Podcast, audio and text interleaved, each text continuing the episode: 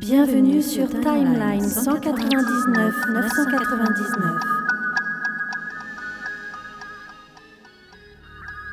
Longtemps avant la naissance de la lumière, seules les ténèbres régnaient.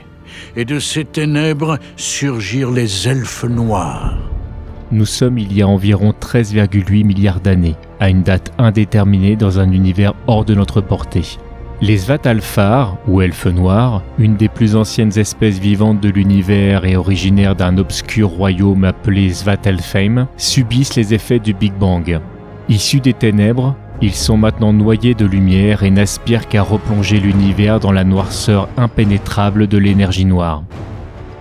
Vous quittez la Terre cent quatre-vingt-dix-neuf neuf cent quatre-vingt-dix-neuf. Merci d'avoir choisi t m d j c point com pour voyager.